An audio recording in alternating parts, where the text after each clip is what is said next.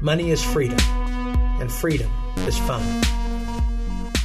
To me, debt is uh, one of those things that's widely misunderstood. And there are a lot of feelings about debt. Okay, there's a lot of emotional baggage. But when you get right down to it, all debt is is borrowing money from someone, essentially someone who had extra money, and uh, paying them for the use of their money.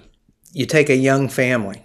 Without debt, most young families would not be able to buy a house. It simply takes too long to accumulate the amount of money that's necessary to buy a house. So the idea is that they can go in and buy a house and pay for it over a period of time. It, that's not a bad thing. Actually, that's a good thing. It allows a lot of people to have homes that they can care for and take care of and suits their family that they wouldn't be able to afford otherwise. That's not a bad thing.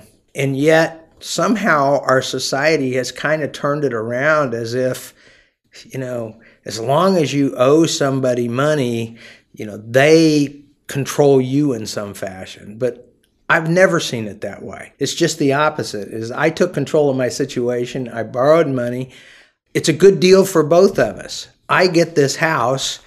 That person who had extra money gets interest for the use of their money. I'm paying them rent for the use of their money. And as long as that rent is fair, it's a good deal for everybody. So, one of the things that debt does is it creates liquidity when we don't have any.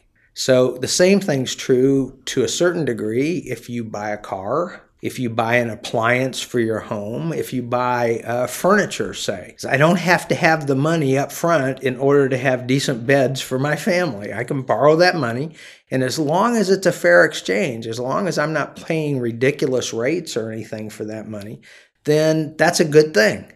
I just don't pay for it with money I have today. I pay for it with money I'm going to earn into the future. So when you take all the emotional baggage away from it, it's just an exchange. It's another transaction that you, that you engage in that actually has benefits for you. Where I think people get into trouble with debt is that sometimes the use of like credit cards and things allows them to buy things that maybe they don't really want or need. And the corollary to that is many of those things that we want or need don't retain much value. So if you use a credit card to go buy a 60 inch TV and uh, the 60 inch TV cost you $1,500 or whatever, well, you're going to pay interest on the $1,500 as you pay it down. But the other part of that is is that once you walk out of the store, the TV is worth 200 bucks. I mean, truthfully, go on eBay or go to a garage sale and see what used TVs are.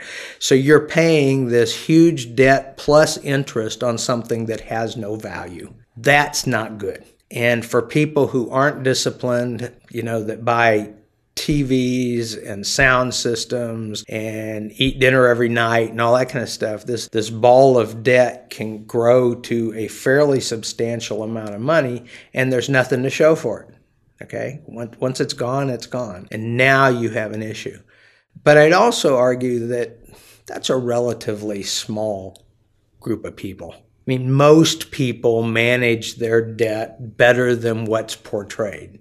I could do a whole thing on student debt. I'm not going to do that now.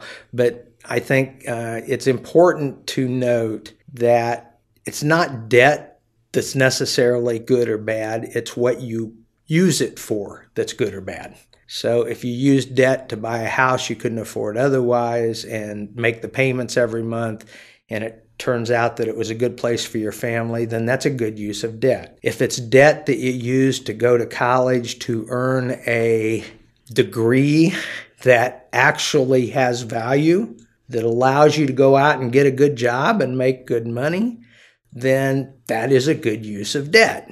Okay? If you use you know, student debt to go to Harvard to get a teaching job, okay, incurring $200,000 of student debt to get a job that pays you $50,000 a year, that wasn't a very good use of debt, okay? But student loans in general, you know, I suppose it has to do with what you're going to do with them, but I mean, it's just another use. And for many people, they wouldn't be able to go to school without using student loans. If you buy a car that is going to retain its value and allow you to have a job someplace, okay, that's probably a good use of debt. If you go out and buy a fancy new sports car with debt, well, okay, but it's probably going to lose a lot of its value really quick, and you may regret doing that later.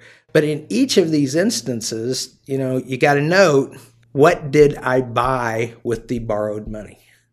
And I think that is the real key.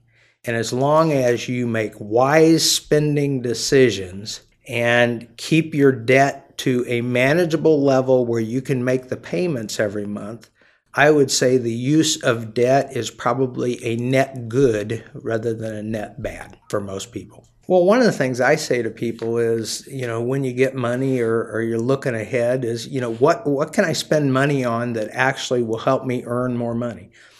One of the interesting things that happens, and, and we're seeing more and more of this today, is that financial advisors are getting more involved in career management. You come to me and you say, I don't know how to get ahead or whatever. Well, maybe I can help you find a way to boost your earnings by 10% a year. See, one of the interesting things about salaries and stuff is that, you know, they tend to gain momentum, you know if you're in a dead end job and you don't get much salary, then, you know, getting increases every year doesn't add much to your wealth. But if you make a job jump and get a nice big increase, okay, so now I just made a jump that paid me 20% more, say. Well, my salary compounds off that new amount, not off the old amount, right? So one of the things that people can do is get additional training. You know, another thing people can do is they can keep their eyes open for other opportunities. I mean, a lot of people get into a job they kind of like, don't think much about it, but in fact, there are other opportunities around them where they may make a jump that would make a significant difference to them and their family going forward. In some cases, especially you know with a little gender base, you know, uh, women jump in and out of the workforce more than men do. Well, if if I can help you make a decision about a career that will boost your earnings by a chunk, then that makes a huge difference going forward. Those are the kinds of things that, that you can look at and say, you know, if I took a couple of classes or got a new certification, or if uh, I decided that it was worth my time to drive 30 minutes uh, each day, you know, a little bit of a commute in order to make a lot more money, well, then that would make perfect sense. So, you know, you just have to weigh those things, but you have to be thoughtful about it. And I think that's where a lot of people fail. It's not that they don't want to do better, it's just they aren't very thoughtful about it. I didn't take physics, but I know enough about physics to understand inertia. Things that, you know, are stable tend to stay stable, and tend, things that have chaos tend to be more chaotic. Well, I think all of us kind of gravitate towards stability, but I'm not sure that's always to our best interest. You know, sometimes you need to be out on the edge a little bit. You need to be doing things. My wife spent a whole year, I mean, not a whole year, a whole career in education. And uh, teachers are smart, creative people, but they're also pretty complacent. They get contracts, and unless you screw up somehow, that contract will be renewed every year for the rest of your career. So it's real easy to just kind of settle in and say, oh, well, I'll be taken care of and I'll get a nice pension later on. But it's surprising how many of those people, when they look back, say, well, I wish I'd made a change, or I wish I'd gone someplace else, or I wish I'd taught a different class they let the complacency kind of lure them into doing nothing when they'd probably been happier if they'd done something. There's an old story where a crowded vendor is selling fishing lures on a wharf. The lures are uniquely bright and colorful, and he can barely keep up with demand. A would be fisherman hollers over the noise So, do the fish like these lures?